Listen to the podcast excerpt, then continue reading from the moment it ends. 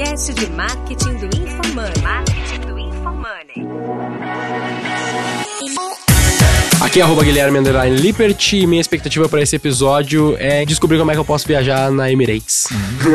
Que é arroba João Vitor, a minha expectativa para esse episódio é descobrir o lifestyle do profissional de marketing. Aqui é arroba Denner Lippert e a minha expectativa, minha gente, é saber mais sobre como construir os Amafãs, uma rede de Amafãs. Aqui é arroba Lucas Amadeu. Minha expectativa é trocar ideia com gente inteligente que faz acontecer, jovem que ajuda a mudar o mundo dentro do seu universo. É, bora buscar outros convidados. Let's go, let's go! Bora. Neste episódio, vamos conhecer a história de um dos maiores marqueteiros do Brasil, Lucas Amadeu, e como ele percorreu uma trajetória entre os maiores projetos de marketing digital do país até ser reconhecido pelos sete maiores prêmios do marketing. Escute agora no Roy Hunters.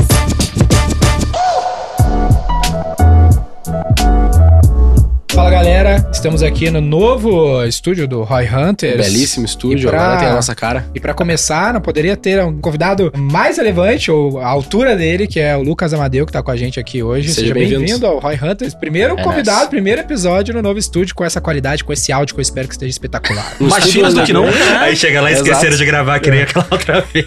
não, não, não, aqui não é garantia. Obrigado pelo convite, Denner, Gui, Tamo João, junto. prazer estar com vocês. E parabéns pela Casa Nova, uma honra estar ajudando a estrear Boa. esse espaço novo. No teu nível, cara. É, jeito que um Amadeu gosta. estúdio elegante Ah. com um convidado elegante. é O. AmaCast com o Amadeu, nesses Ama microfones. nesses Ama hosts. Nesse aqui. ama momento. É isso aí, minha gente. Como é que tu fala? Minha gente, sejam bem-vindos. Ó, deixa eu te contar aquela história. Tá contando aqui no.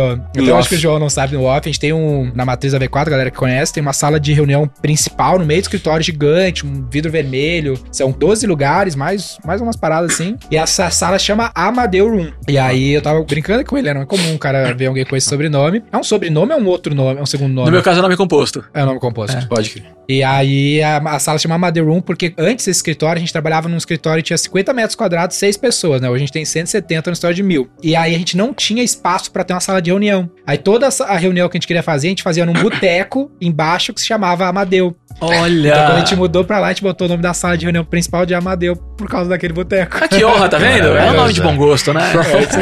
Ai. Mas era mais legal fazer reunião no boteco ou na sala, Amadeu? Não, na sala Amadeu tem Na sala Amadeu é melhor. Sala tem história, tem, velho, tem, tem, tem do silêncio. É foda. Mas pra galera que não te conhece aqui, Amadeu, conta pra nós um pouquinho assim. Um breve ah, resumo. A mini bill, assim, do Amadeu, quem ele é. Eu comecei minha carreira como jornalista, Denner, é, em Santos. Charlie minha família Brown. é de Santos. Charlie Brown. Raiz, Caissara. Eu sempre quis, mas eu sempre sonhei grande. Então, eu gostava de Santos, mas eu sempre enxerguei mais. E aí eu fui trabalhar num hotel junto com a faculdade, que era o, o emprego que eu conseguia arrumar. Eu queria ser independente de alguma forma, só precisava fazer inglês. Por sorte, eu tinha feito inglês desde criança. Fui trabalhar no hotel e aí eu vi o mundo. Comecei a ver aquela galera que viaja. Em Santos que mesmo. Cada dia, em Santos mesmo. Como aquela, Porto. aquela questão do porto. Tinha muita gente de, de grandes empresas que tava, naquele momento, né, que, que Santos estava crescendo por conta do porto e do petróleo, que estavam descobrindo o petróleo lá, o pré-sal. Uhum. E a galera começou a, a frequentar muito esse hotel, gente de muita grana que viajava o mundo. Eu falei, cara, que vida legal desses caras. E aquilo ficou na minha cabeça. Eu fui trabalhar no grupo ligado à Rede Globo, na Baixada Santista, trabalhei na, na TV Tribuna, lá que é emissora local. Legal. Sempre gostei de jornalismo, tá no meu DNA até hoje, eu sou apaixonado, até o jeito de falar, Sim, acabou sim. ficando, aprendi muito com o O modo jornalismo. locução. Módulo É, Exato. e aí, só que eu vi que não tinha como crescer muito no jornalismo, não tinha um- muito potencial financeiro. Você vai ver, o William Bonner tá lá até hoje.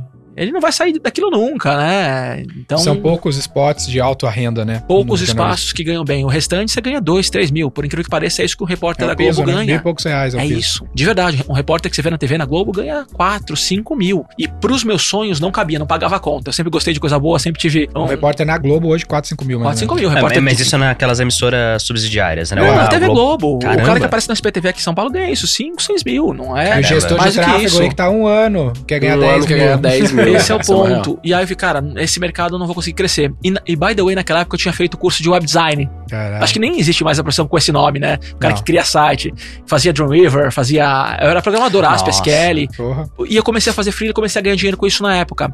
E aí começaram o processo de montar o G1 em Santos. Esse grupo ligado à Globo em Santos começou a criar outros portais, outros sites. E eu comecei a tocar eles porque eu tinha a experiência tanto como jornalista, começando, e também desenvolvedor. E aí era o comecinho do marketing digital. Isso era 2006, 2006, 2007. Cara, o marketing digital como existe hoje estava começando naquela época. Eu tinha que convencer a galera, que é um pouco do que a gente conversou Aham. aqui nos bastidores, né? Convencer sobre a importância de investir no digital, que a gente até hoje precisa fazer isso nas É, grandes hoje. empresas, por incrível que pareça. Pior que sim. Tava começando tudo isso. E aí eu fui crescendo junto com o mercado. Então eu sempre fui o menino do digital nas grandes empresas onde eu trabalhei. Legal. Então hoje, isso que a galera tá colocando em prática, tá começando a enxergar nas pequenas e médias empresas, eu ajudei muito a construir nas grandes empresas. Eu passei Legal. por grandes multinacionais, Colgate, Panasonic, eh, Latam Airlines, eu ajudei a construir a Múltiplos, que, é o- que hoje é o programa de fidelidade do- da Latam Airlines.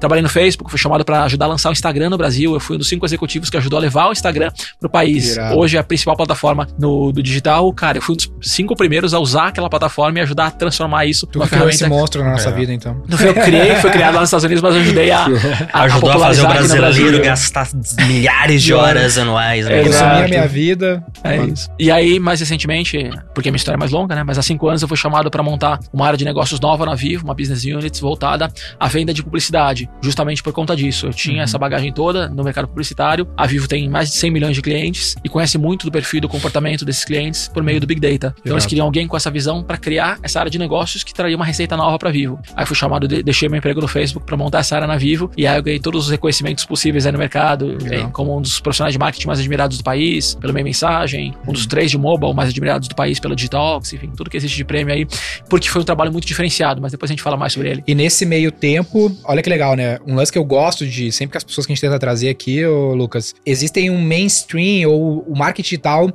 deu voz a muitas pessoas que falam demais pra, sobre marketing sem background. Há muito tempo falo pra galera que nos acompanha que os melhores marqueteiros do Brasil, tu nem sabe quem são. Perfeito. Porque esses caras que estão tocando grandes orçamentos, grandes campanhas, growthando grandes empresas, eles não têm tempo pra produzir conteúdo muitas vezes. Então, Perfeito. é muito a jornada que tu percorreu, só que ao mesmo tempo, ou mais recentemente, tu conseguiu construir uma carreira alternativa. Porque muita gente que não segue tem essa dúvida, e eu acho que tu teve também, e tu percorreu uma jornada muito interessante de eu vou construir uma carreira executiva ou eu vou empreender. É, ou eu vou produzir é. conteúdo, ou eu vou correr uma carreira executiva. Será que é uma escolha, né? Eu tenho que fazer só um deles E ou aí não, que é né? legal a tua É. história, porque tu falou pouco aqui, né? Sobre o aspecto de tu ter construído uma carreira complementar, não foi nem, tipo, cara, tô fazendo outra fita, nada a ver com a minha vida, né? Em aliás, paralelo. Mas, mas foi paralelo ou foi tipo, cara, cansei de carreira executiva, deixa eu fazer outra coisa? Não, foi paralelo. Eu Foi amava paralelo. a carreira executiva, amava. Só que eu não acho, depois de tudo que eu passei, desses anos todos, eu não acho que elas são compatíveis. Triste isso, mas não acho que são. Porque você tem autoridade offline, né? Que é essa galera que construiu uma carreira estabelecida, que cuida de, de grandes orçamentos, como você comentou.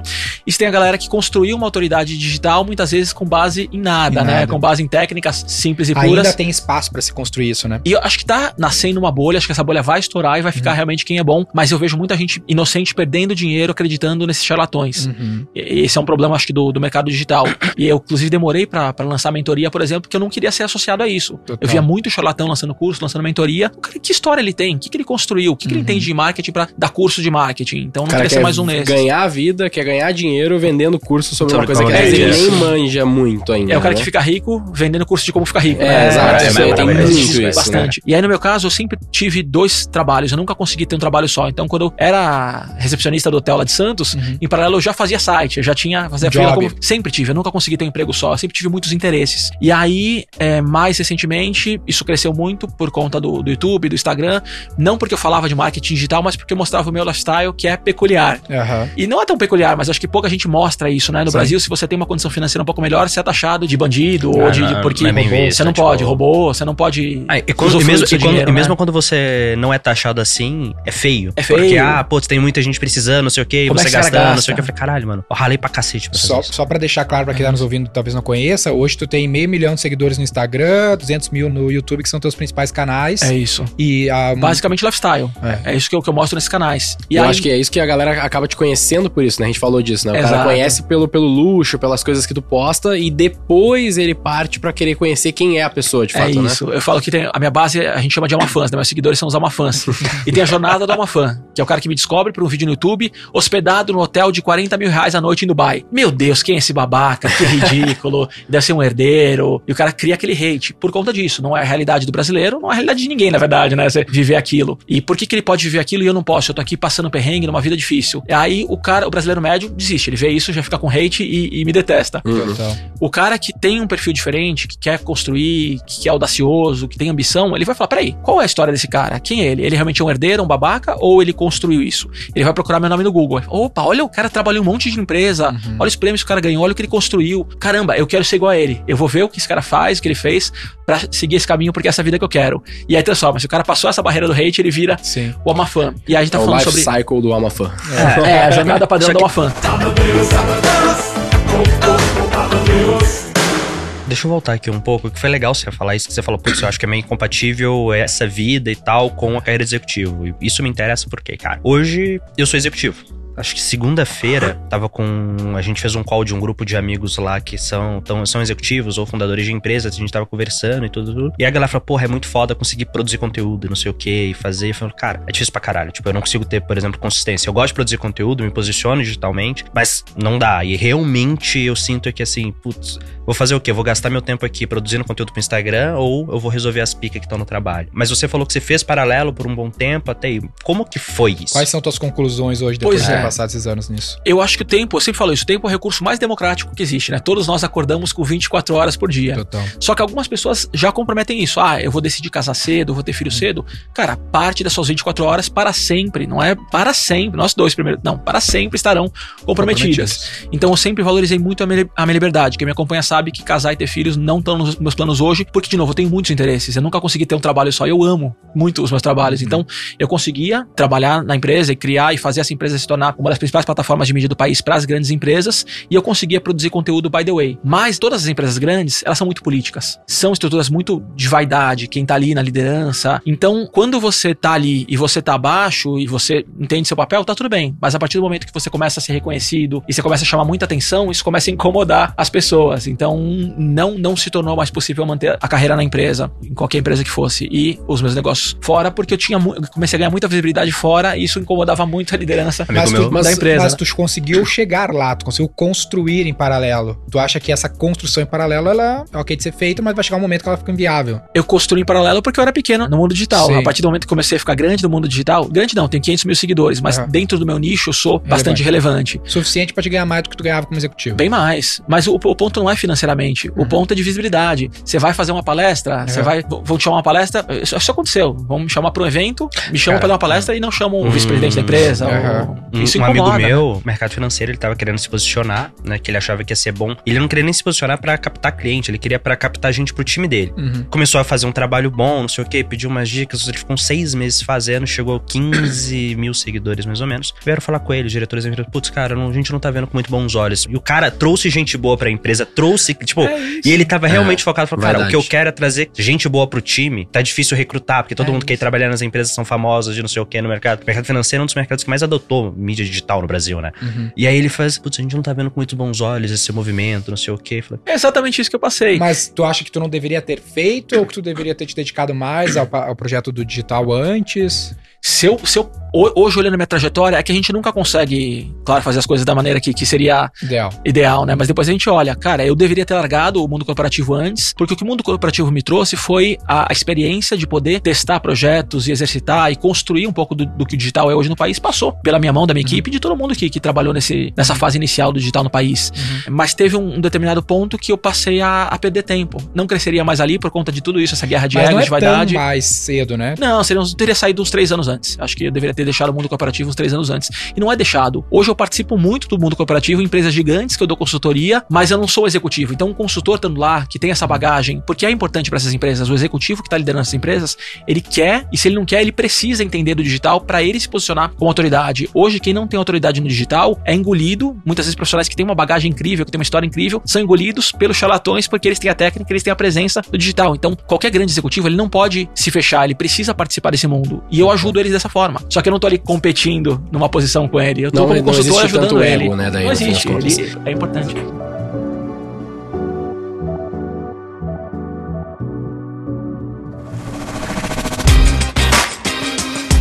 Mas eu tenho uma outra dúvida, que é tipo assim, tu falou que sempre teve jobs em paralelo, né? Ou consultoria, ou outros trabalhos mesmo. Como que tu vê isso num negócio que a gente sempre fala aqui também, que é foco? Tipo assim, eu tenho conhecimento suficiente pra... É que o nosso um cenário é muito diferente. É, eu quero trazer pra mim, mas eu quero né, jogar a pauta como Sempre uma isso aqui é discussão. uma consultoria pessoal. Essa É, Sempre também é, podcast, é uma né? forma de fazer isso também. Por exemplo, assim, eu trabalho na V4, eu tô há oito anos basicamente na empresa e eu só faço V4, eu não faço mais nada. Então não tenho jobs, não faço faço, sei lá, mentoria, a gente não faz nada. Isso é meio que um, um uma lei. combinado, uma lei dentro da V4. Mas tu sempre fez. Como que tu vê isso? Como que tu vê a questão do foco? Será que se tu não fizesse, tu teria evoluído mais na carreira? Ou foda-se, dá na mais mesma? resultado como executivo. né? Eu acho que são perfis profissionais, né? perfis pessoais, na verdade. Tem pessoas que têm essa veia empreendedora no DNA. Então a gente não consegue ficar fazendo uma coisa só. Você tá me dizendo que você só trabalha na V4, mas não é um trabalho só. A V4 é uma assessoria. Você tá fazendo assessoria Uhum. aqui? Nesse momento você não tá. Você tá aqui Justo. fazendo um, um projeto paralelo, que é a produção Uhum. de conteúdo. Então, não é.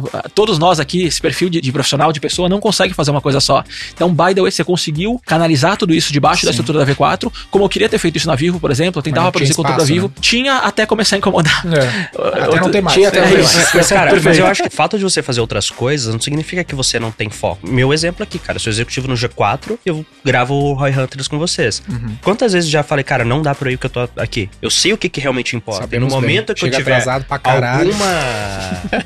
no momento que tipo, tiver que fazer algum tipo de escolha, eu sei o que eu tenho que escolher. A decisão já tá tomada. Eu Uhum. acho que tem um pouco disso, né? Que, sei lá, putz, ah, ele faz qualquer outra coisa. Cara, não dá. Tipo, não é produtivo você falar, não, eu só faço isso, só penso nisso, eu não faço absolutamente mais nada, hora nenhuma, em momento É que nenhum. eu acho jeito nenhum. empobrece, né? Psicologicamente, mentalmente. É que eu vejo que tu tem que ter um projeto na vida que te leva pra um lugar, sabe? Então, tudo tem que. Eu gosto muito do flywheel, das coisas colaborarem. É isso. Tipo assim, ah, o Gui, ele é sócio da empresa, então ele tá construindo o equity, ele tem autonomia e é uma empresa de consultoria, ou seja, ele vê muitos business diferentes. Uhum. A carreira do Lucas aqui, do Amadeu, eh, ou de um executivo mais tradicional, eh, o cara tá vendo um business. Então, porra, é uma merda. É até ruim pro negócio dele, né? Se ele não olha outros negócios, ele se torna até um executivo pior. É isso. Eu acho que depende do- da sua função, né? Se eu fosse, por exemplo, um executivo que tocava o core da Vivo, que é uma coisa mais tradicional, talvez não fosse compatível.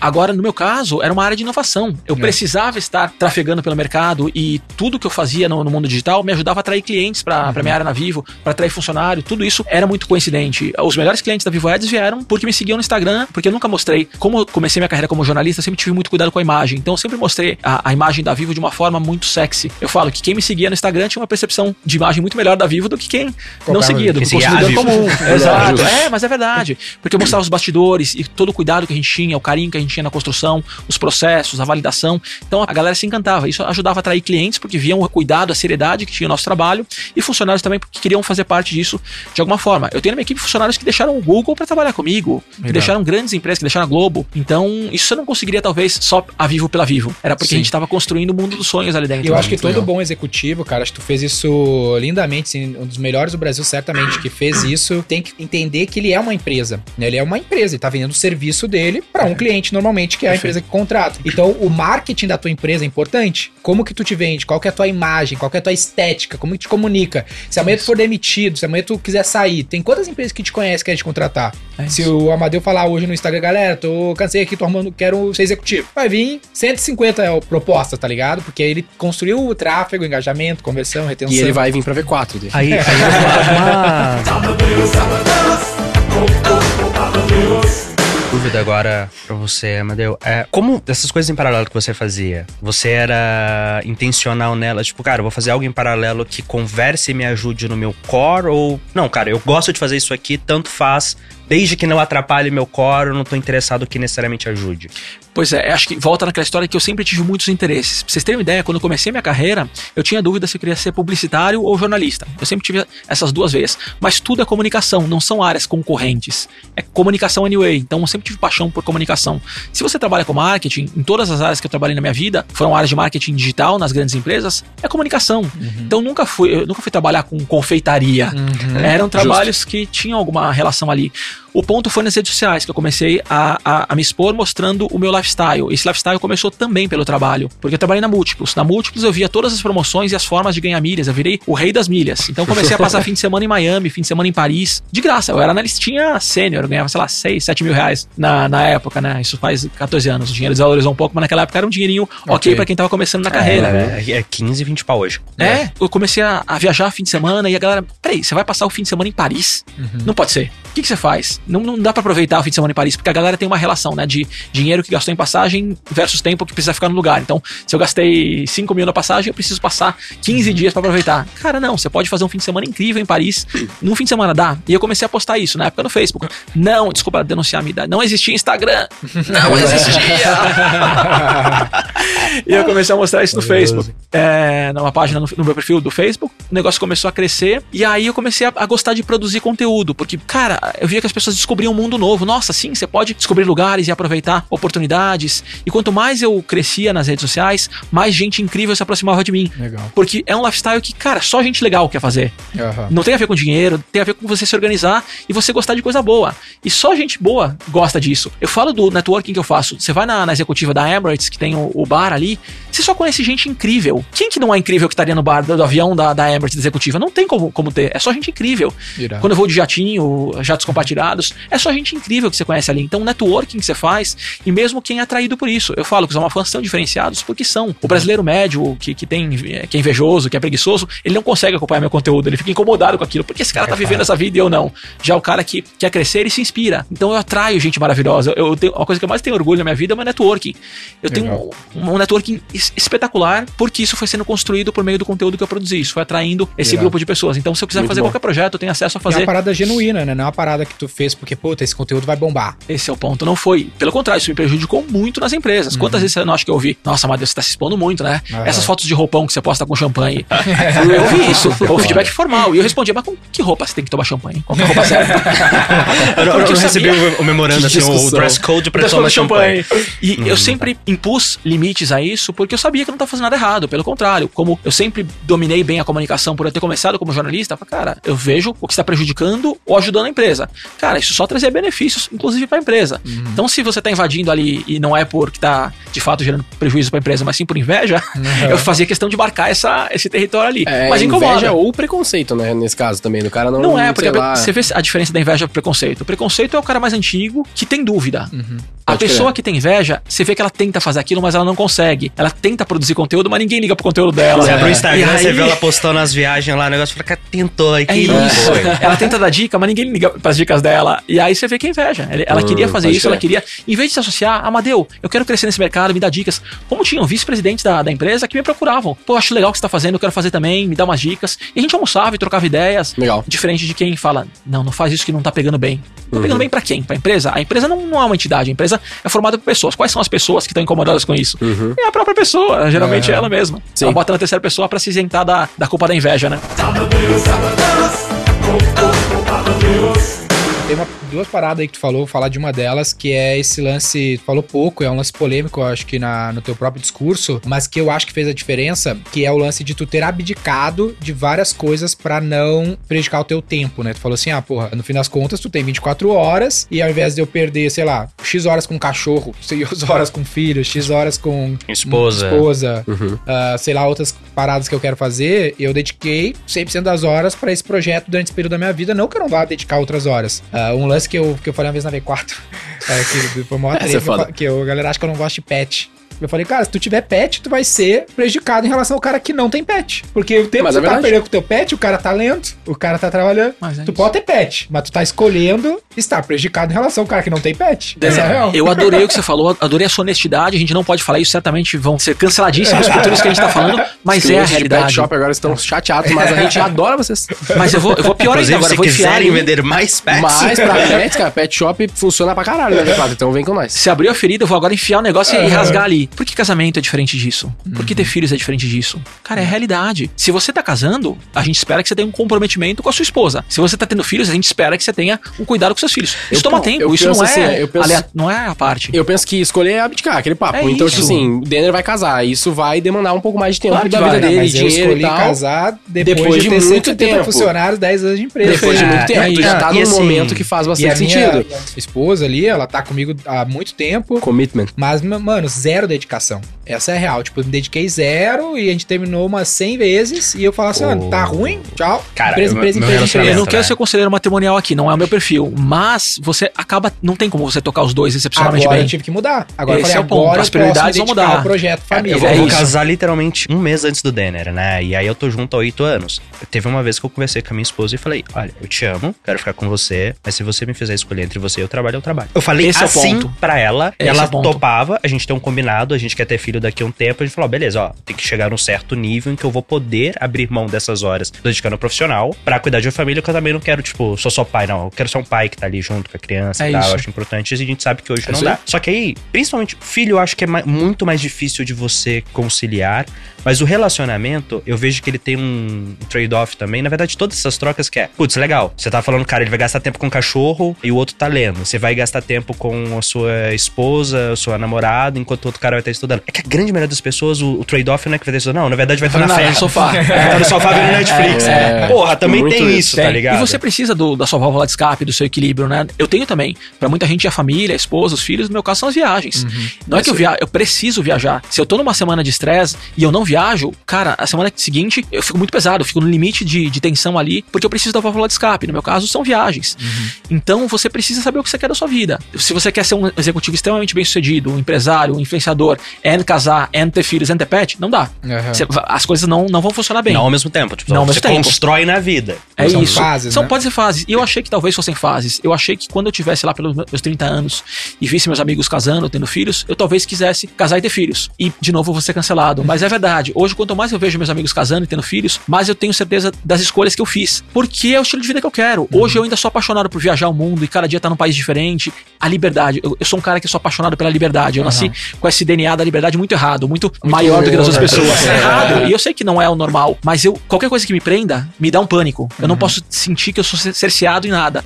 E aquilo, isso. Ah, não pode tirar foto de roupão? Eu vou tirar sequência de fotos de roupão. Não me venha Que do cerceado. roupão, cara. Você é, É patrocinado agora pela. Pela é que Trussou. é? Pela isso. É isso, eu não posso ser cerceado. E se você quer casar, não é uma questão de ser cerceado, mas você precisa construir uma vida em conjunto. É um O compromisso. casamento é um sacrifício. Eu não quero, é isso. Eu sou um cara egoísta. Eu, eu, eu assumo meu egoísmo. E quando você assume, você entende, você lida com isso e você combina um jogo com outro, não é errado. Fala, Cara, na dúvida entre estar casado e, e fazer coisa que eu gosto, sou eu. Eu vou fazer coisas que eu gosto. Entre escolher meu tempo, entre o que ela quer fazer e o, o que eu quero fazer, é o que eu quero fazer. E é honesto com, até com o parceiro nesse Esse é o caso. Tem que deixar Cada- alguém cada um sabe onde aberto, Esse é o ponto. Se é combinado, não sai caro. Exato. Então, no meu caso, eu, eu nasci com esse- essa coisa do egoísmo também, de, cara, eu quero viver minha vida. Minha vida é uma só. Eu acho, embora as pessoas achem que tem muito tempo de vida, eu adoro as pessoas falando, ah, não, isso eu vou fazer, eu vou aproveitar a vida depois que eu me aposentar, depois que eu. Cara, não, não. Eu não sei nem se eu vou chegar lá. Aham. Então, a vida é hoje e eu quero fazer o melhor possível da vida hoje. Eu quero aproveitar o máximo que eu puder hoje.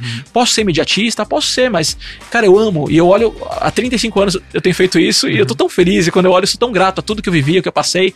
Então, pode ser. E se eu tivesse casado? E se eu tivesse continuado em Santos? Eu não sei, mas hoje eu sou muito feliz com as escolhas que eu fiz. Total.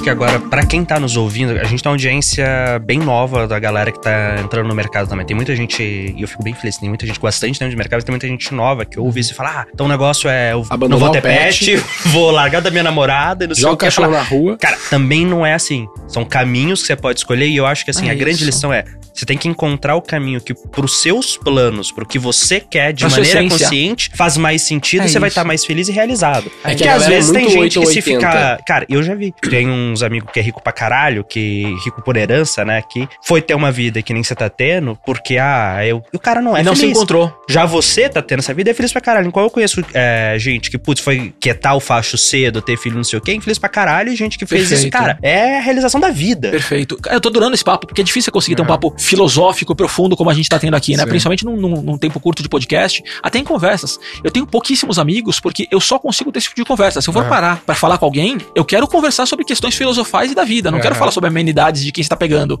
Não tem tempo pra isso, É, de verdade. Então é bom, espero que quem tá ouvindo goste de ter esse tipo também. Acho que é o perfil da audiência, É, né? De, perfil.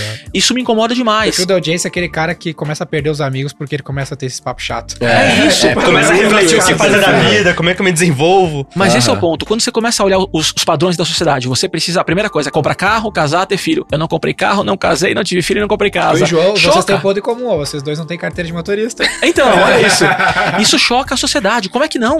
Mas você não vai ser feliz. A fórmula da felicidade é essa. Quem inventou essa porcaria tá errado. E quando você vai olhar pra trás do passado, grande parte dessas fórmulas que foram inventadas tem raiz na religião, que queria controlar as pessoas, Uhum. tem raiz nas classes dominantes financeiramente. Uhum. Tudo isso tem explicação, não é? Não foi por acaso.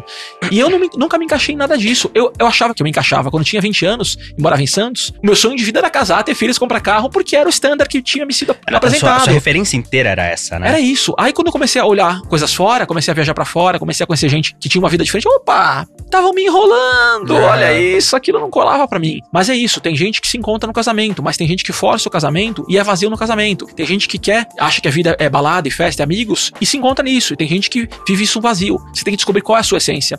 E eu acho que o que mais me faz feliz nessa vida que eu tenho hoje é me privar de relações tóxicas. Eu ter a liberdade pra isso. Porque você tá casado, sempre tem a coisa ali, né? Ah, você não, não quero que você vá, não quero que você faça. Isso vai te podando. Tem gente que casa com quem dá pra casar, não com quem quer casar, né? A maioria. Ah, preciso casar cedo. A pressão da família, dos filhos, da- da- dos filhos não, dos pais. E você vai sendo pressionado para aquilo. E a sua escolha muitas vezes não é a melhor. E entender, é pior do que isso. As pessoas vão mudando. Talvez na época dos nossos pais, dos nossos avós, existia o compromisso. Eu vou casar com aquela pessoa e eu vou ter um compromisso com ela de construir uma vida juntos para o resto da vida. Porque era aquela vidinha do interior, você tinha pouca coisa para olhar para fora. Hoje a gente tem uma janela gigantesca nas mãos que mostra pra gente tudo. Se você quiser ser, viver o dia a dia do cara mais rico do mundo, você pode, ele tá aqui. E isso te provoca mudanças. Então você tá evoluindo, mudando o tempo inteiro. Você tem uma questão de contexto, né, cara? Às vezes, inclusive, essas regras elas faziam mais sentido numa época Era diferente. isso. Ou era um outro contexto, uma É outra isso. realidade em que ali, cara, realmente era o, provavelmente o, o caminho com maior probabilidade de você ter uma vida. Eu vou ser cancelado de novo agora. E, Na minha visão, a- o casamento, desculpa, gente, na minha visão, tá? Limitadinho do, do Amadeu. O casamento é uma instituição falida porque é muito difícil você querer continuar com a mesma pessoa pro resto da sua vida. Para pra pensar, todos nós que estamos aqui nessa mesa, nós quatro, e você que tá ouvindo, pensa a pessoa que você era há cinco anos atrás. Uhum. É uma pessoa completamente diferente, certamente. Eu sou um Amadeu novo a cada cinco anos. Que bom que a gente evolui. E acho que o perfil de quem ouve esse programa é esse tipo de gente, né? Que vai evoluindo, que vai se transformando. Só que às vezes a pessoa que tá contigo, que você escolheu dividir a vida, não evoluiu. Não é que ela não evoluiu, mas não foi pro mesmo caminho que você. Ela evoluiu, mas em outro sentido. Sim. E aí os interesses que vocês tinham em comum, aquilo que aproximava vocês, já não é mais o que faz sentido. E aí você se obriga a estar junto com a pessoa e você começa a se limitar. E eu vejo tanta gente inteligente, bacana, que se limita em função da outra pessoa. Ah, mas eu, cara, isso me dá pânico, de novo, Deixa- porque eu tenho aquele DNA da liberdade. Deixa eu Agora a gente vai adiar de dois negócio, casamentos. que eu- Desculpa, não, é uma ideia, não. É, é, é, somos é, diferentes. é, Vou convidar ele pra ir, quem sabe ele muda de ideia. Mas brincadeira. E eu, só, desculpa um parênteses, eu sou odiado pelas mulheres. Toda vez que eu recebo hate no Instagram, tem muito hate. Sempre é de mulher.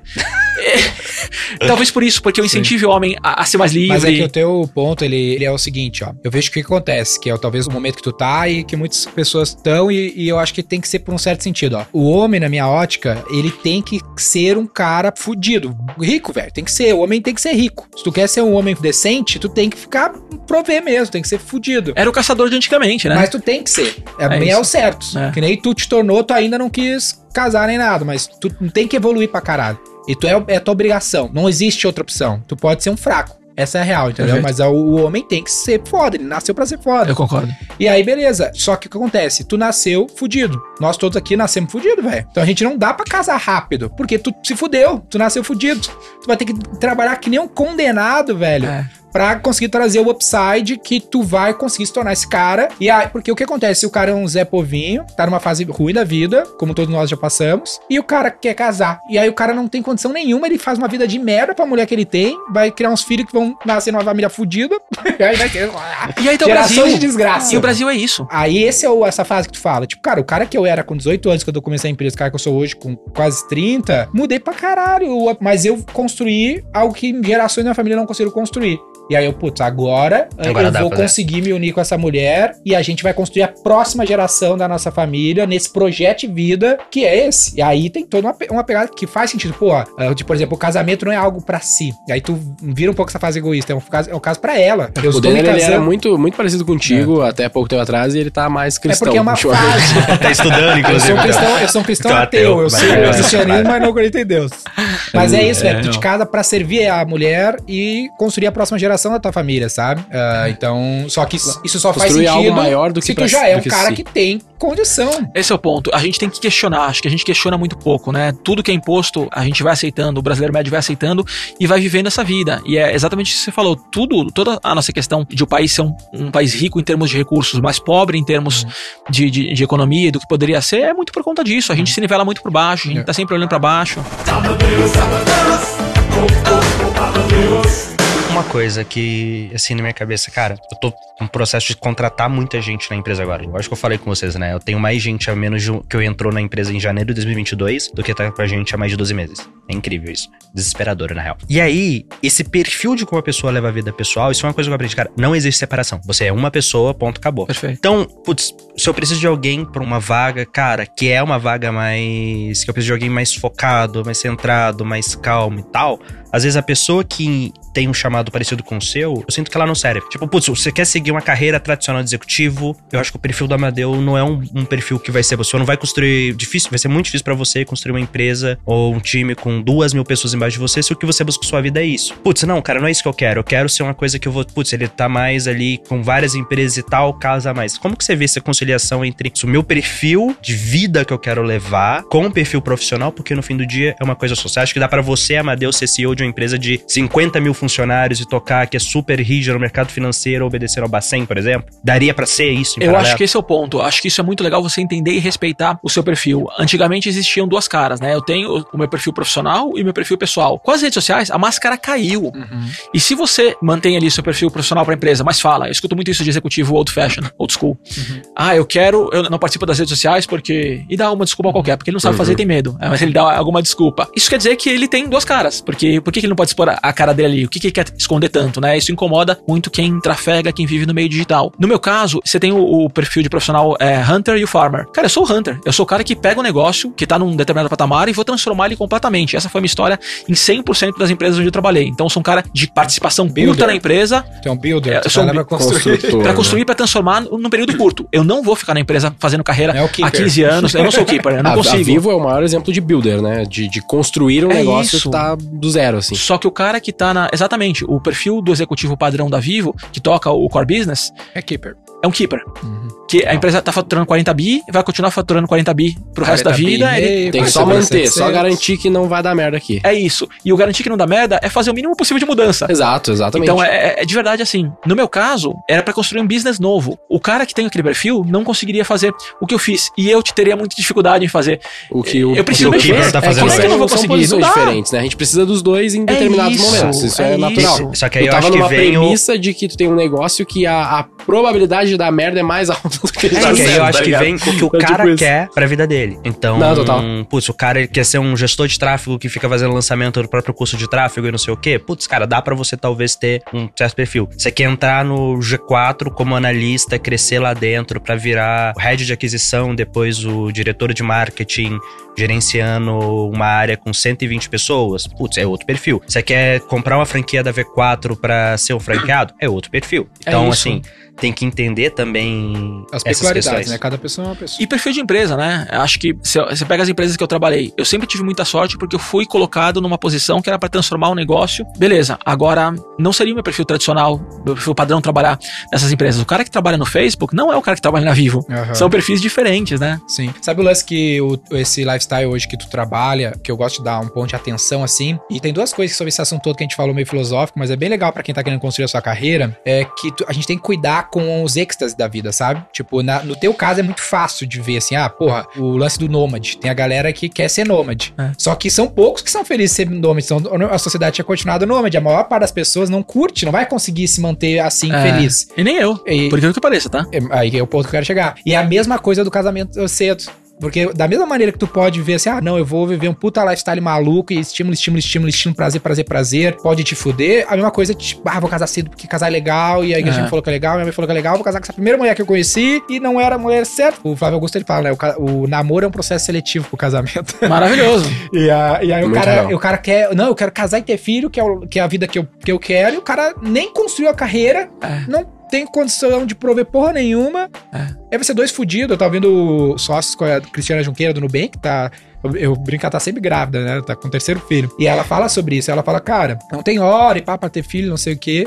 Mas ela fala assim, cara, mas não adianta tu não tá desempregado e Fudido. fudido, uma crise, tu for resolver ter filho nesse momento, fudeu. E muitas vezes rola Total. isso, né? A pessoa escolhe ter filho porque o casamento não tá bem. Então é pra segurar o casamento. Não! Você, você tá destruindo o casamento de vez. É a mesma coisa de, de ter filho. E ferrando uma pessoa que vai vir a ser. pro- Que não tem vai culpa ter de nada. problemas no futuro por causa Esse disso, é o né? ponto. Então eu acho que você precisa equilibrar as coisas. No meu caso, eu não sou só o viajante louco que, que, que gasta 50 mil na, no Não é negócio. só o que aparece no Stories. Não, eu trabalho pra caramba. Eu, o dia inteiro trabalhando. E, só que eu consegui encontrar o meu equilíbrio dessa forma. Talvez eu esteja abrindo mão de muita coisa. Não, talvez não. Estou abrindo mão de muita Sempre coisa. vai estar abrindo. Sempre. E. Assim como o cara que casa também vai estar abrindo mão de um monte de É coisa. isso, você tem que entender qual é o seu perfil, o que, que você gosta. E o meu ponto é que eu nunca tenho, eu, eu não tenho compromisso com o erro. Eu sempre tô mudando, experimentando coisas novas. Hoje eu não tenho vontade nenhuma de casar. De novo, olhando ao meu redor não me, me, me atrai. Mas pode ser que daqui a 10 anos eu mude. Eu, não, eu nunca vou falar, eu nunca vou casar, Sim, eu sim. nunca vou ter É filhos. porque tu não encontrou uma mulher que nem a minha, apaixonante. É isso. cara. Ela tem uma irmã, alguma coisa assim, né? Uma, uma- Porque esse é o ponto. Declarações. De verdade, né? Você, você fala brincando, mas é, é muito verdade. É difícil você encontrar uma pessoa que esteja na mesma sintonia que você. Total. Quem você acha que toparia fazer o tipo de viagem que eu faço o tempo todo e toleraria o tipo de exposição que eu tenho? É difícil. Não, não aconteceu.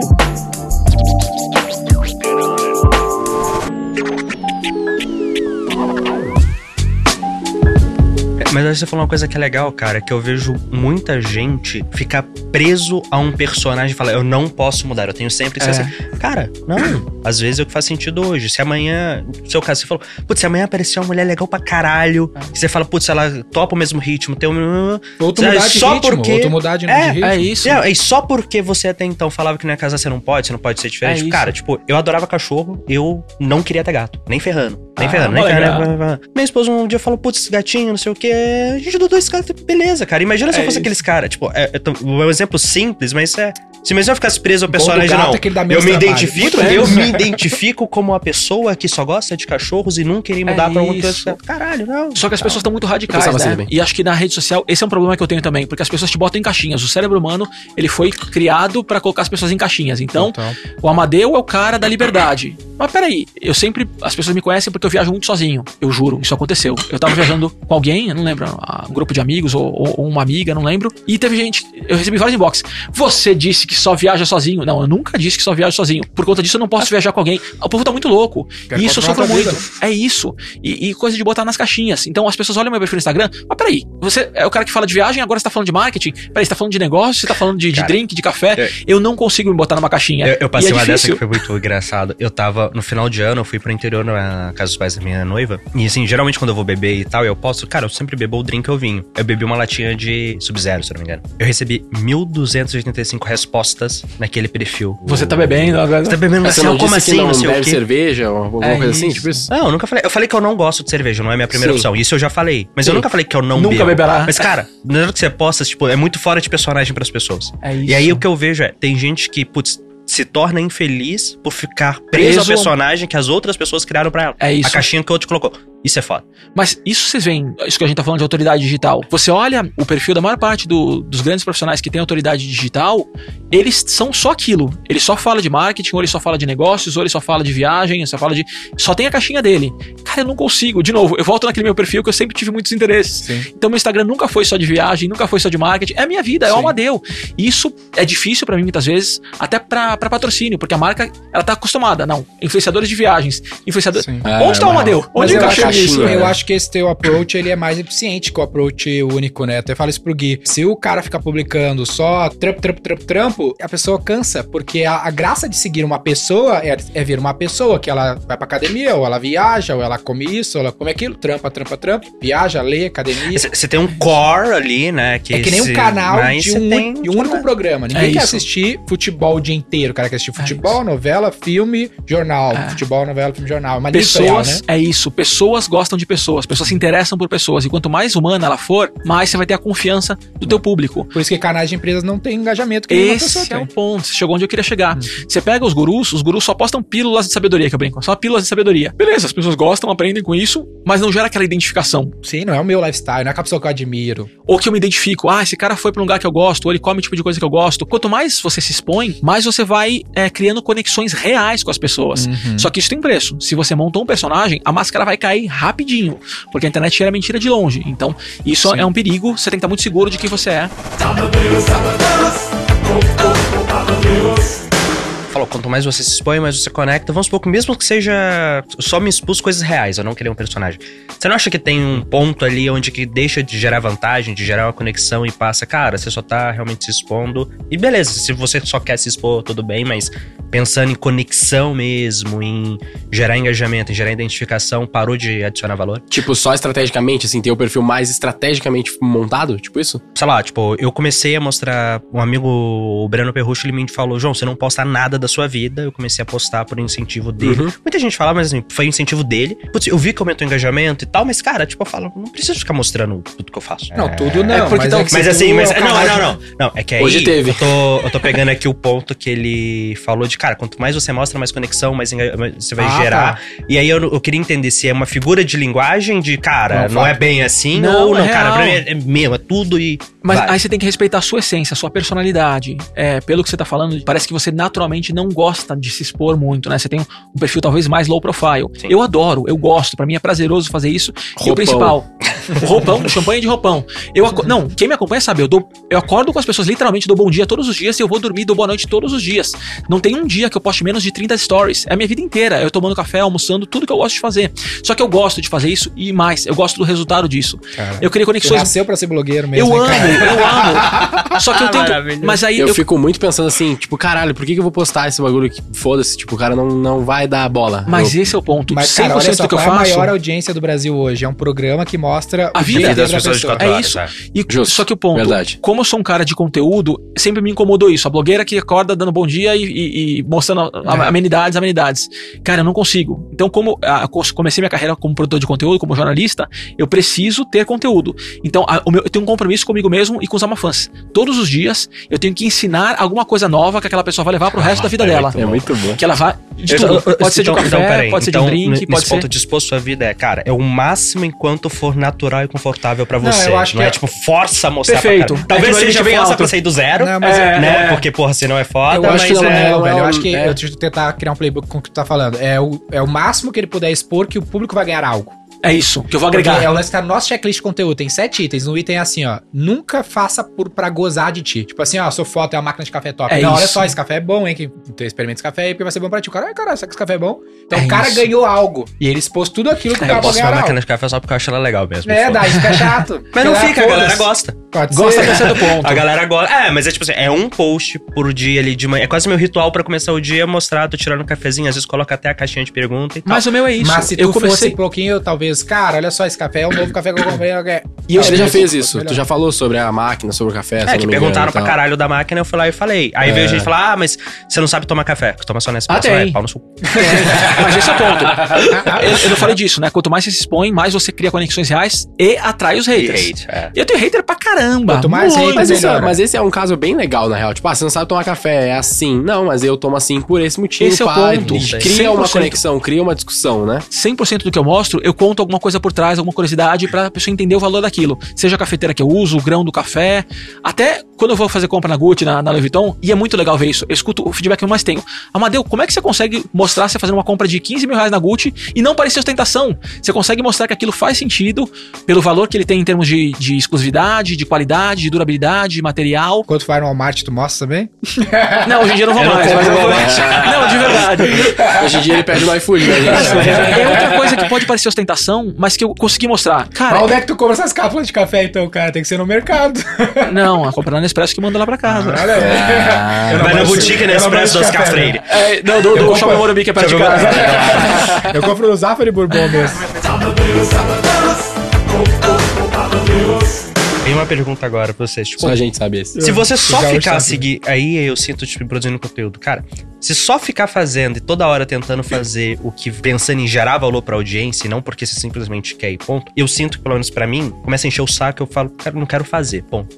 Tipo. Tu não vai querer Você produzir. pegou o É, ponto. Eu, tipo, eu vou falar, cara, foda. Então, assim, é legal Ah, você é sempre porque, pensar cara, em gerar talvez Não valor. seja a tua praia Mas, mesmo. cara. Não é o teu ah, talento. Mas é que tá, né? Você tem uma coisa entre que eu, eu quero falar, porque pra grande maioria das pessoas, não é o talento, não é a praia, Não, mas gera não. valor fazer mesmo assim. É, e aí é pode ser. melhor você fazer, de vez em quando, dois exemplos aqui. Um mais extremo. Cara, esse final de semana que a gente saiu lá, eu postei foto dos drinks, por quê? Porque eu gosto de drink e queria postar foto do drink. Ponto. Gerou valor pra audiência? Tem umas pessoas que perguntaram onde que era, elas gostaram, o bar é bom pra caralho, vai gerar valor pra eles. Pra maioria, foda-se. Foi só Aí um outro cara. exemplo agora. Eu escrevo na caixinha de pergunta, né? E geralmente eu coloco a letra pequena. Uhum. Não é técnica nem nada. Cara, que eu fico com preguiça de escrever vários stories quebrando pra letra ficar maior e aí me perguntar, fala, pô, às vezes é meio ruim de ler. Às vezes eu erro e coloco o fundo muito claro e foi só que eu errei mesmo. Mas isso da letra pequena, cara, é pra caber a resposta, porque se eu tiver que fazer vários, eu não vou responder. E eu falei, cara, entre não Que é responder de- e responder tudo na letra que talvez seja pequena, você tem que printar e dar zoom pra ler, eu prefiro fazer assim. Se eu for ter que ficar fazendo pra agradar os outros, quebrando em vários stories pra letra ficar maior, é ok, eu não vou fazer. É, e aí, como é que é esse ponto de Eu equilíbrio? acho que é melhor tu encontrar outro formato, velho. Se tu não quer fazer do jeito que o cara quer ver, é melhor tu encontrar o formato que tu prefira fazer. Tipo, o Stories é um formato perfeito pro Amadeu. Ele gosta de fazer o formato que as pessoas gostam de consumir. Agora, puta, eu gosto de fazer textão mesmo, então, porra, talvez tua parada seja Medium, não seja o Não, mas aí que tá, o- o funciona. É tipo, não vai agradar todo mundo e vou agradar um público específico. Eu talvez, eu nem, nem talvez, cara. Uhum. Eu acho que é praticamente impossível eu ficar do tamanho do Amadeus. Do jeito que eu faço hoje. Amadeus, tu viu Do essa Amadeus. boa, né? Amadeus. Lucas Amadeu. Do Amadeu. É quase Aqui tem, tem os impossível. Amafãs e tu tem o Amadeus. tá ligado? O Amadeus usa uma coisa. Mas assim, vamos lá. Eu acho. É um pouco do que você falou do efeito Xuxa. Cara, eu não vou ser. Do jeito que eu faço hoje, pelo menos, eu não vou Ele ser é um o perfil com do milhões de seguidores. Agora, Pois cara, eu é, o efeito Xuxa é tenho bom. 40 mil seguidores, eu acho que dá pra chegar uns 100, cento e poucos mil ali que vão curtir isso. Você pega o Ícaro de Carvalho, cara, ele só faz textão.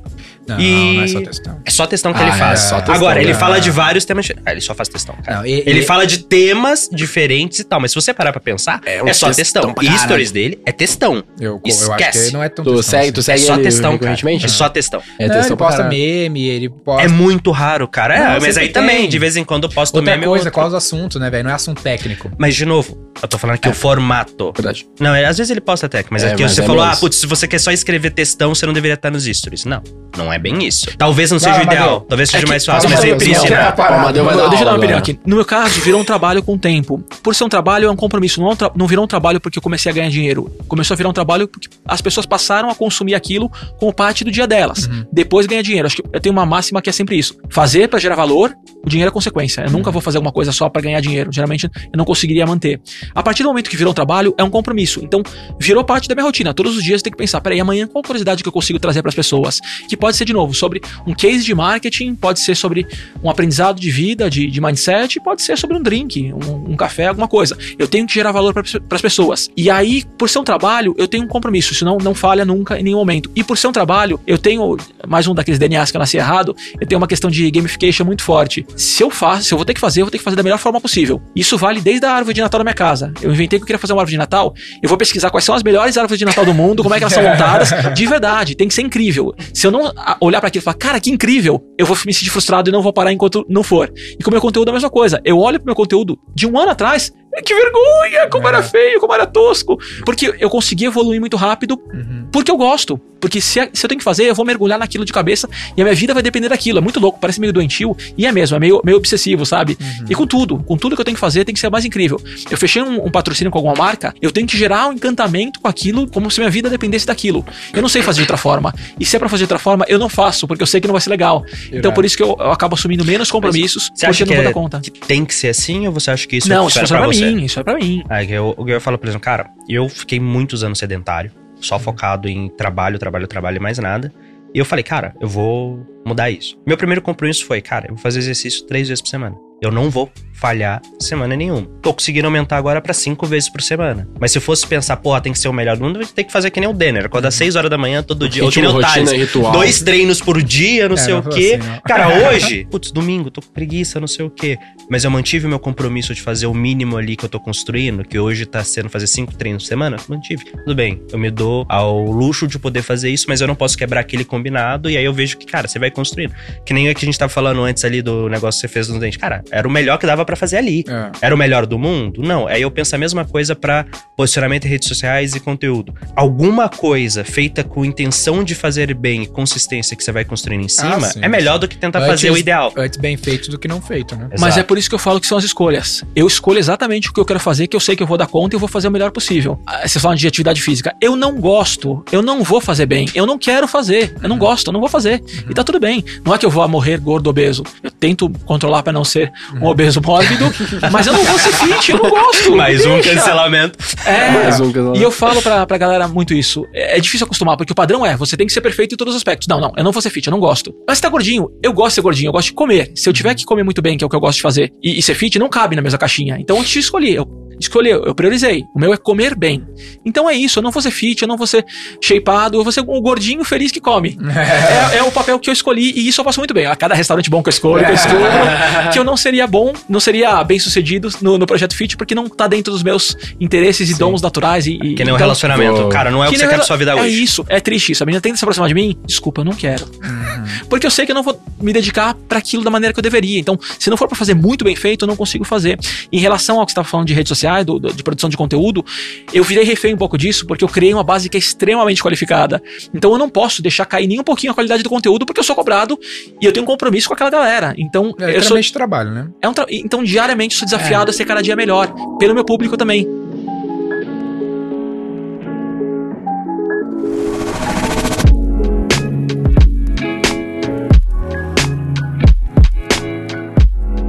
Tu acha que pra ser bom precisa ser profissional? Profissional que aspecto? No sentido assim, ó, tu conseguiu ficar bom e o negócio conseguir tracionar porque virou trampo, assim, virou obrigação. Não dá pra ser um side job. Tipo, ah, não vou fazer conteúdo quando dá. Total, claro que não. Eu acho que não. Você faria, você montaria uma, uma assessoria de qualquer jeito? É, Não eu dá. acho que não. E é um trabalho. E é engraçado que as pessoas não veem a produção de conteúdo como trabalho. Acontece muito comigo. Às vezes eu tô gravando alguma coisa num restaurante, principalmente fora do Brasil.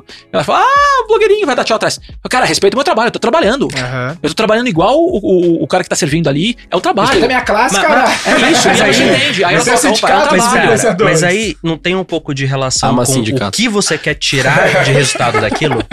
Pô, não, eu quero que seja, cara, minha fonte principal de sustento que eu faço da vida. Legal. Eu acho que se você não se comprometer a esse nível de dedicação e entrega, é impossível, igual eu acho que é impossível construir uma V4 se comprometendo mais ou menos, ou G4 se comprometendo mais ou menos. Agora, putz, cara, o que eu, João, faço aqui? Pra que, que eu uso o Instagram hoje? Cara, primariamente, pra trazer gente pro time e pra me posicionar, o Daniel falou, cara, eu valho mais no mercado hoje por conta para te dar a imagem de construir. Mas se eu quisesse viver do Instagram, viver de rede social, de algum jeito disso, cara, Viver o que da eu faço imagem hoje, pessoal, se eu né? quisesse viver da minha imagem pessoal, não daria com o nível que eu faço hoje. Mas pro que eu quero daquilo ali, dá pra estar nesse nível. Não, Acho que talvez a total, pergunta do Denner seja é meio nisso, né? tipo- É uma coisa, cara, ou é profissional ou não vai Ou conseguir nada. tirar nada, ou Não, pra, É te ajustado chegar, pra pelo- te chegar no ápice, precisa virar, precisa virar Não, é, profissional. tem que É, virar mas, seu- é, mas é, tipo, é o que eu penso também. Tipo, eu não faço, tipo assim, como se fosse, cara, o meu trampo. Eu faço meio side job, mas porque não é pra eu ser o influenciador fugidão da V4, tá ligado?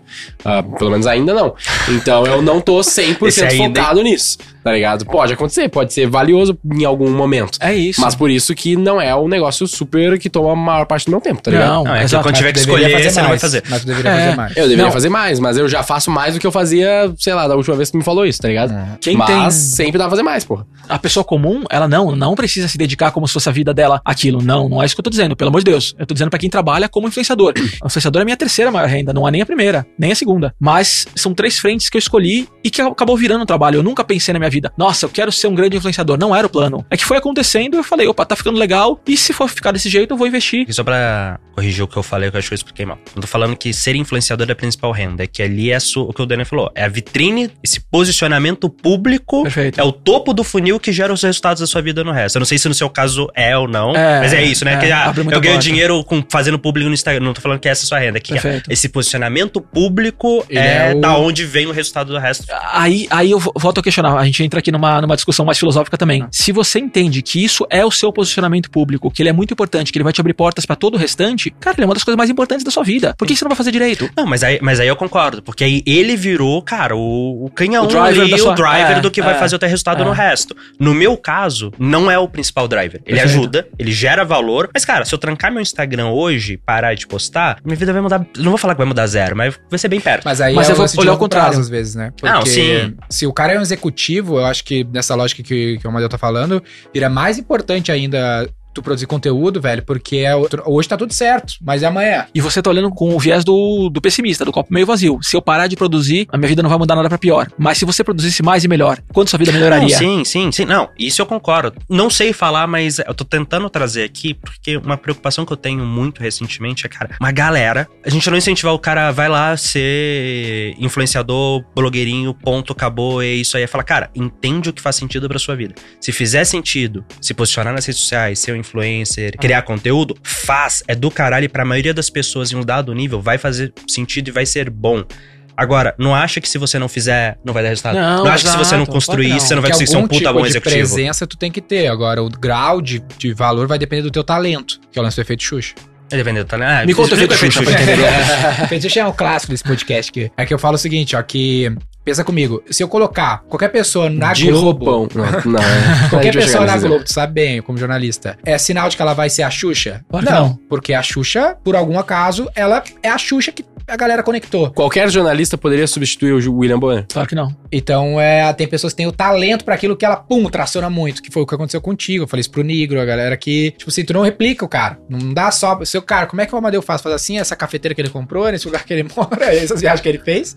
Tu vai fazer e tu vai ter 10 mil seguidores, não vai ter 500 mil. É. Porque tu não tem o efeito Xuxa, que, cara, a galera vai com a tua cara. Por algum motivo. Eu gostei dessa relação e acho que é isso. A coisa que eu mais valorizo é você falar, Madeu, qual você acha que é a sua principal característica que te fez chegar onde você chegou? Mas sem dúvida nenhuma, sim, sem titubear, autoconhecimento.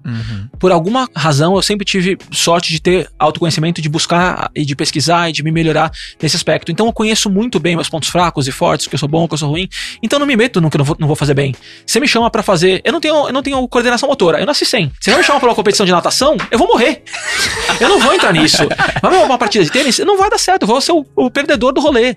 Eu não vou me meter no que eu não sei fazer muito bem. Então eu só assumo compromissos diante do que eu sei que eu tenho uma habilidade natural. E claro que eu vou aperfeiçoando essa habilidade, habilidade desenvolvendo, mas eu sei os meus, meus caminhos Isso ali. é ótimo, velho. Tu tem que saber o teu talento, sabe? Tem um livro que a gente cita O- bastante aqui, que é o The Great CEO Within, que ele fala que. Usando de gênio. É, zona de de gênio. gênio, Tem exatamente. coisas que tu é ruim, coisas que tu é bom, coisas que tu é excelente e coisas que tu é genial. Genial. Porque, tipo Perfeito. assim, cara, tu nasceu pra aquele negócio. Tu nasceu pra O- estar de roupão tomando champanhe.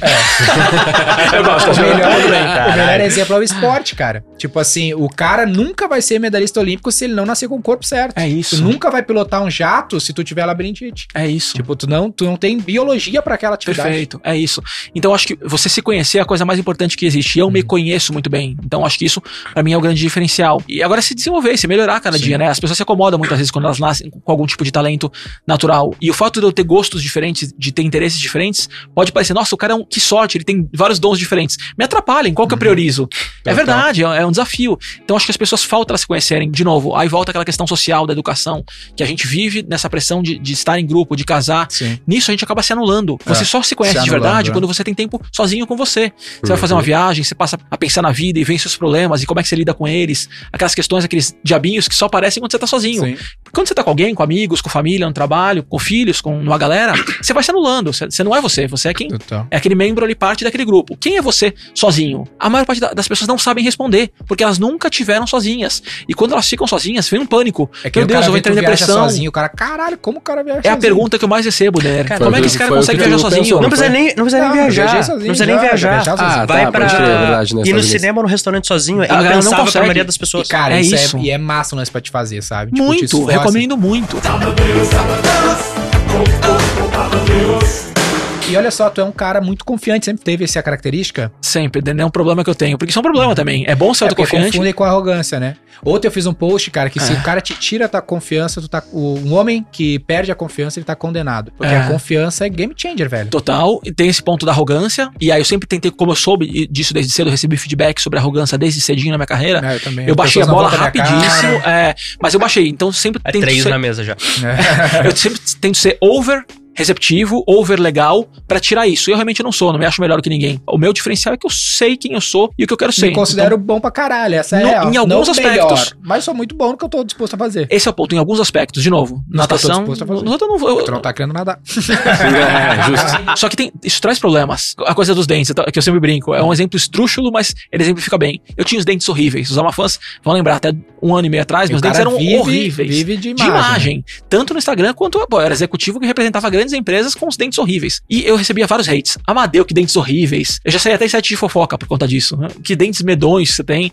E eu nunca vi aquilo. Eu tinha autoestima tão boa. Não, a minha imagem tá ótima. Olha isso. E só depois que eu troquei os dentes, eu falei, nossa, que vergonha daquilo. É. Então é um problema também, eu tenho que me policiar. E por isso que tá exposto aqui é muito importante, Mas porque é um termômetro. foi game changer pro resultado que tu teve. Teus dentes bonitos? Não, você Zero. confiante. ah, sim, total, claro. Teus dentes é recente, não fez tanta Não, diferença. é, exato. não, Não, total, total. Se eu não tivesse o nível de, de autoconfiança que eu tenho, eu não teria conquistado. Cara, tem que Nada trabalhar a confiança. Cara, e, e Porque isso você é uma desafia- coisa comum. Como que vocês trabalham Não dá. Eu, eu não conheço ninguém que fez muito sucesso construir muita coisa que não fosse confiante. Não tem. E, e- e aí, só pra gente ouvir, não confundir ser confiante com ser extrovertido, que você, Não. não. Cara, é você. Sabendo que você é bom. Você não ter Mas aí, dúvida ó, que você é, é, bom. Mas aí, já que a gente vai meter essa, tipo, qual que. Como vocês desenvolvem isso? Eu vou. É soft skill ou hard skill? É, eu acho que tem um pouco de cada, mas deixa eu comentar um pouco do, de por que, que é importante. A gente falou que é importante, mas não falou por que, que é importante. Exato.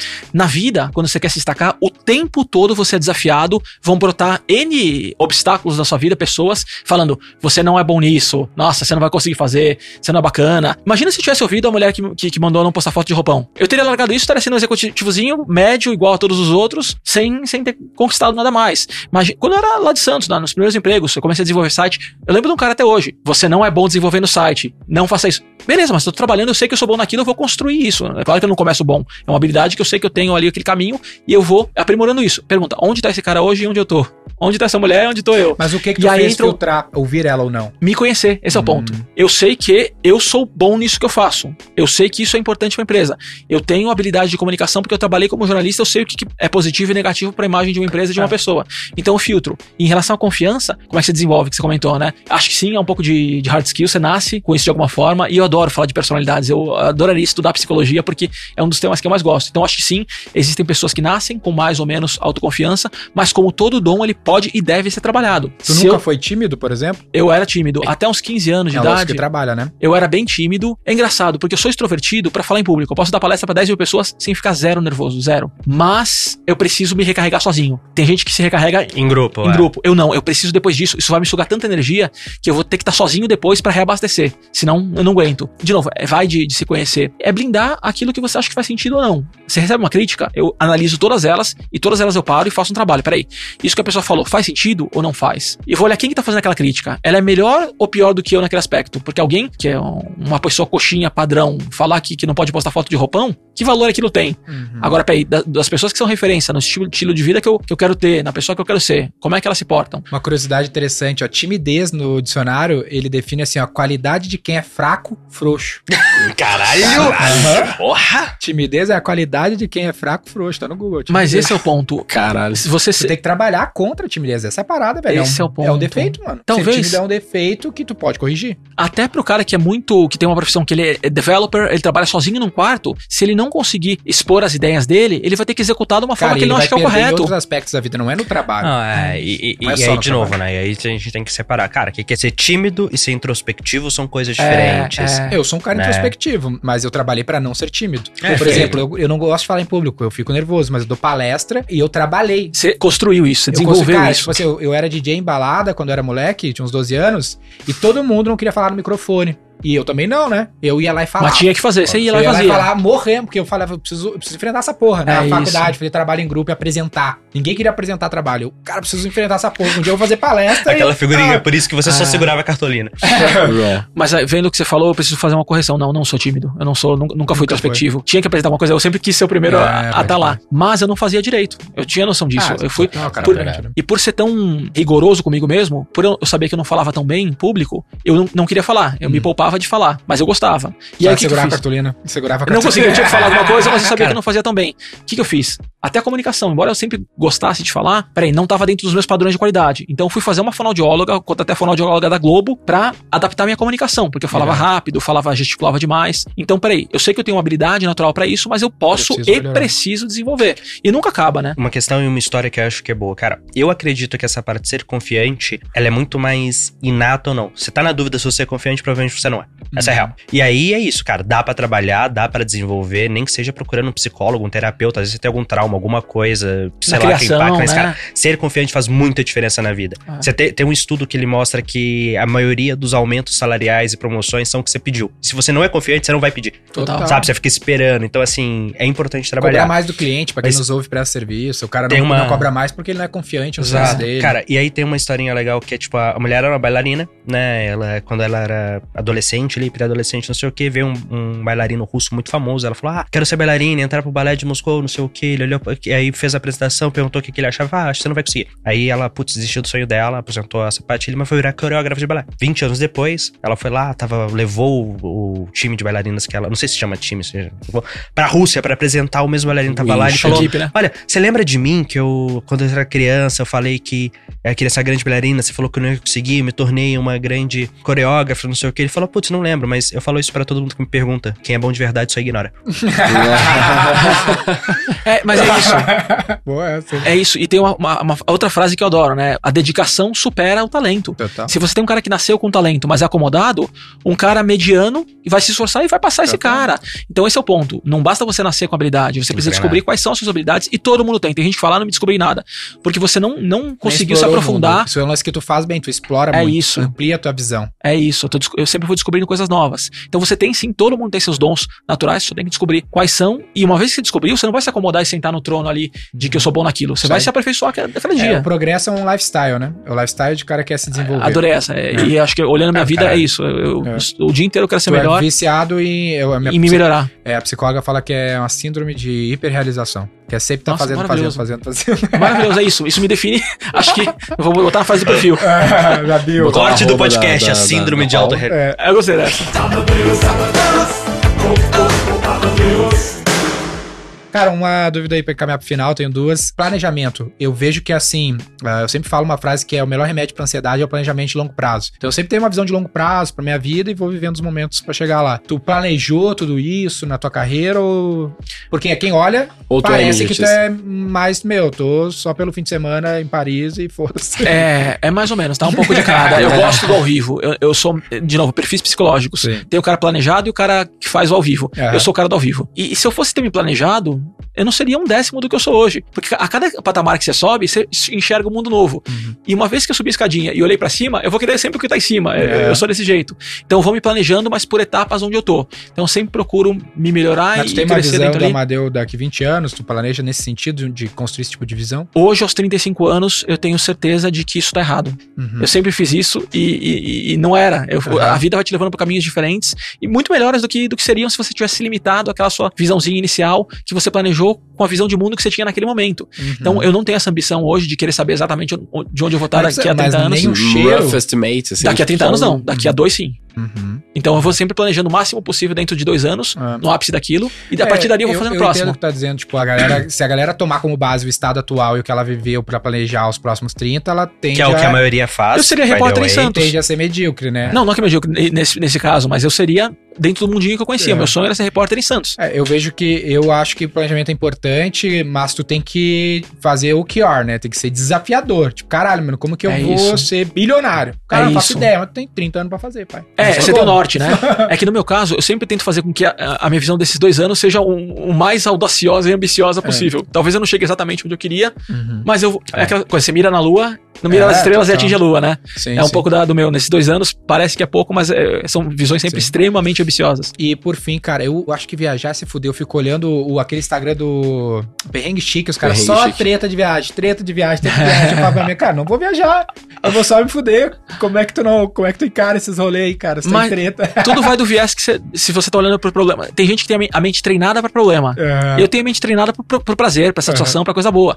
Pensa no trabalho. Quantos problemas você tem no trabalho? Total. Mas é que você não olha pra eles como ponto focal. Você olha pra eles como desafios a serem superados. É. E viagem é a mesma coisa. Dessa última vez eu passei tanto perrengue, porque se você escolhe viajar em meio a uma pandemia tá exterior no né? cruzeiro, você sabe que você vai enfrentar problema. E que você vai ter que estar disposto a mudar as coisas. Eu ia pra um país, a gente ia fazer uma parada em Porto Rico nesse último cruzeiro, não paramos. Eu podia ter sonhado com aquela parada, mas eu tava aberto a vamos mudar e a fazer o que precisar. Então, foi talvez a viagem que eu tive mais perrengues recentemente, mas foi a mais incrível.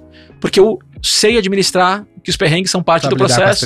É isso, eu não dou peso pra eles. Beleza, se tá aqui problema, obrigado, beijo, próxima. E, e olhando sempre pra coisa boa, então eu não dou peso pra coisa ruim. Boa. Mas no seu caso, Dani, pra viajar, vai pra uns lugares mais civilizados, tá ligado? Tipo, você vai pra Não, Nova não. York, Londres É e tal, aí, que são cara. cidades com muita infraestrutura que você não vai passar perrengue. E agora, com filhos, o perfil de viagem vai mudar, né? Vai ser outra. Com Não, filhos não, não, casar, casar, não. na filha depois. É só o casamento. Pra mim é o combo completo, já vem casamento com filho, já vem tudo junto ali.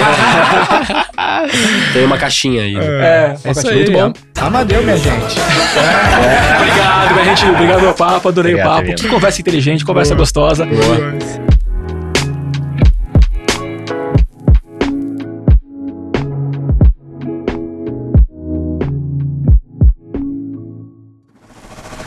Siga o Roy Hunters no youtube.com barra Roy Hunters e no Instagram pelo arroba Roy Hunter Oficial e faça parte do nosso grupo do Telegram com conteúdos exclusivos.